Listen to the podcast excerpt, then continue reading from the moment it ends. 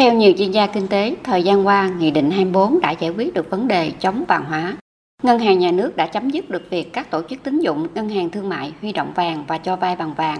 Với nội dung của nghị định này, việc sản xuất vàng miếng SCC nhập khẩu vàng nguyên liệu để sản xuất vàng miếng do ngân hàng nhà nước độc quyền, nhưng nhiều năm nay ngân hàng nhà nước chưa nhập nguyên liệu sản xuất vàng miếng để tăng nguồn cung thêm cho thị trường. Trong khi đó, gần đây, Ngân hàng Nhà nước đang mở rộng cung tiền để thúc đẩy tăng trưởng kinh tế do ảnh hưởng của dịch bệnh và lạm phát tăng, nên vàng được nhiều người lựa chọn là một kênh đầu tư bảo toàn giá trị tài sản trước lạm phát. Vì vậy, nhu cầu vàng miếng tăng cao.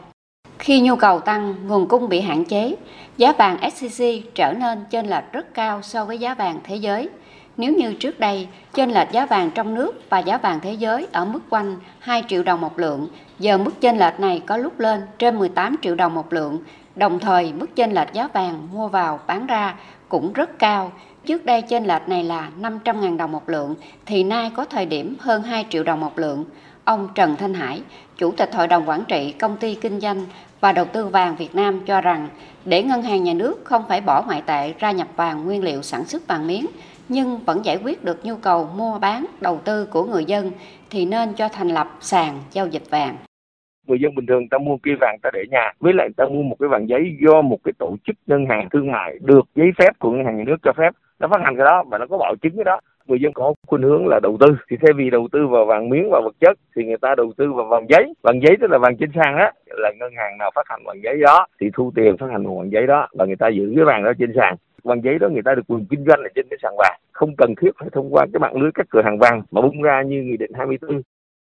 Ông Phan Dũng Khánh, giám đốc tư vấn công ty MyBank Investment Bank cho rằng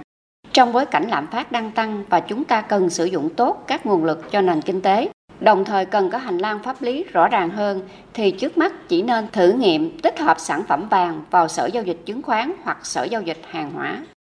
làm cho người dân thấy rằng là tôi để vàng ở trong sở dịch hàng hóa nó an toàn hơn. Tôi rút ra là có liền. Ngoài cái chuyện tạo niềm tin ra hay gì bây giờ tôi ra ngoài tiệm vàng, tôi mua vàng đi. Tuy nhiên bây giờ đã có sở giao dịch hàng hóa, sở giao dịch phái sinh có mã vàng ở trên đó. Sẽ không sợ tôi mua phải vàng giả hoặc là vàng không đủ tuổi. Mà tôi rút ra một cái là có đơn vị được cấp phép của nhà nước ra miếng vàng, thật hút được cái lượng người mà ví dụ họ muốn mua vàng đi vô đó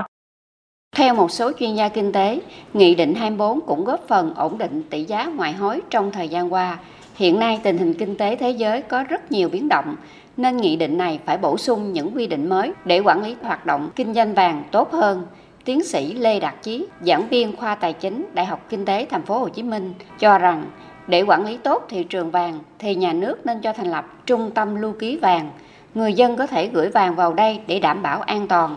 đây không chỉ là nơi cất giữ vàng cho dân, mà còn góp phần kiểm soát được thuế khi mua bán vàng. Trung tâm hoặc là ngân hàng vàng này là nó theo dõi, nó quản lý được những người mua đi bán lại để thực hiện các chính sách về công bằng thuế nếu hướng đến quản lý thị trường vàng này trước tiên nó phải đảm bảo tính công bằng thuế vậy thì đầu tư vàng là một cái kênh mà nó phải chịu sự quản lý về thuế trong khi đó, hiện nay cái tổ chức cái quản lý cái thị trường vàng này nó không đảm bảo được cái nghĩa vụ thuế trong lịch sử giá vàng nhiều năm qua, có thể đây là thời điểm mức chênh lệch giá vàng trong nước và thế giới cao nhất. Nghị định 24 thời gian qua đã thành công trong việc chống vàng hóa. Tuy nhiên thực tế nhiều người có nhu cầu mua sắm vàng như một tài sản để bảo toàn giá trị trước lạm phát và là kênh đầu tư. Vì vậy, nghị định này cần có những bổ sung, nội dung mới để quản lý tốt hơn thị trường này, giảm bớt sự chênh lệch mức giá giữa giá vàng trong nước và thế giới, đồng thời quy động được nguồn vốn đang nằm im trong vàng chảy vào dòng sản xuất kinh doanh